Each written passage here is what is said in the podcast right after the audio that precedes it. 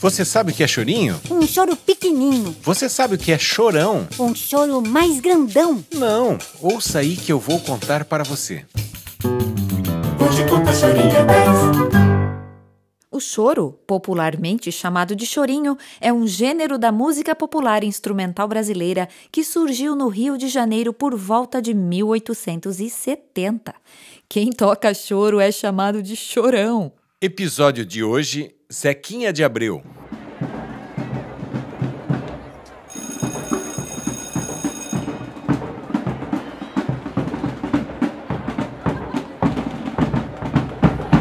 Muito bem, pessoal. Se continuarmos assim, certamente faremos bonito na comemoração de aniversário de Santa Rita do Passa Quatro. Zequinha, será que a gente pode fazer mais um ensaio durante a semana? Hum, vou pedir para a diretora se a gente pode usar o pátio na sexta-feira e já volto. Enquanto isso, vão guardando os instrumentos.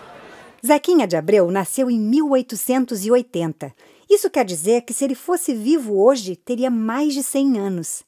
Desde criança gostava de música. Aos seis anos aprendeu a tocar gaita de boca e flauta sozinho. E aos dez montou uma banda no colégio. Antes que vocês pensem que se tratava de uma banda de rock, vou logo explicando que era outro tipo de banda, dessa com vários instrumentos de percussão e sopro que desfilam pelas ruas em datas comemorativas. Pessoal, a diretora disse que pode. Está marcado. Até sexta. Ah, Pedro, vou pedir para o meu professor me ajudar a transpor a música para requinta. Sexta já trago pronta e sai bem a sua parte daí. Pode deixar, eu só largo a flauta para fazer tarefa, comer e dormir. O pai de Zequinha era farmacêutico e a mãe dona de casa. Um dia, na hora do almoço, o assunto da família foi esse. Filho, agora que você concluiu o primário, poderá estudar no Colégio São Luís, em Itu. Hum, mas em Itu? Lá poderá aprender piano com o padre Rossini. Ah, estudar com o padre será ótimo. Piano? Eu vou. E ele foi e estudou com afinco. Quatro anos depois, na hora do jantar da família, a conversa foi outra. Você é um rapaz inteligente. Seu futuro será brilhante se você for médico, meu filho. Mas médico, pai?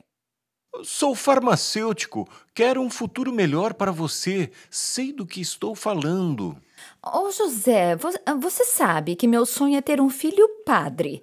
E o Zequinha é um rapaz muito bondoso, ele deve entrar no seminário. E o Zequinha pensava baixinho consigo mesmo. Mas eu quero tanto ser músico. E ele foi para o seminário. Ele não queria ser padre, mas lá não foi ruim, não, porque ele pôde estudar piano com outro padre, com o padre Kelly.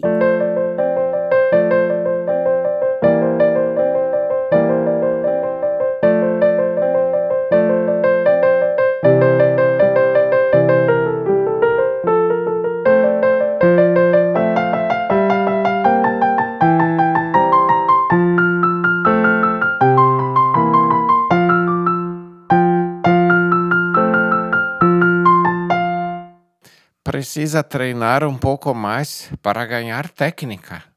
E veja, precisa também se dedicar mais ao estudo teórico. Leitura, solfejo, harmonia. Você tem bom ouvido, mas não pode ficar apenas improvisando. Pode deixar, padre. Aos 16 anos, Zequinha deixou o seminário e seguiu sua verdadeira vocação, a música.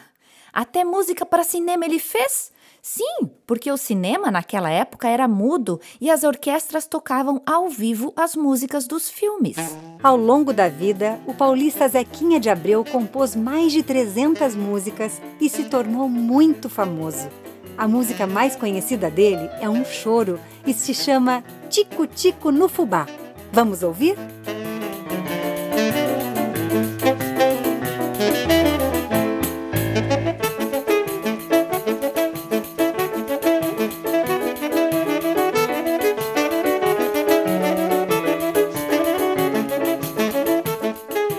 Tico Tico no Fubá, de Zequinha de Abreu, foi gravada em 1931 e chegou a 100 mil cópias vendidas.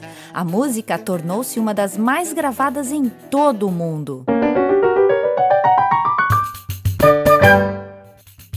Curtiu? Siga-nos na internet, arroba Saraus Brasileiros.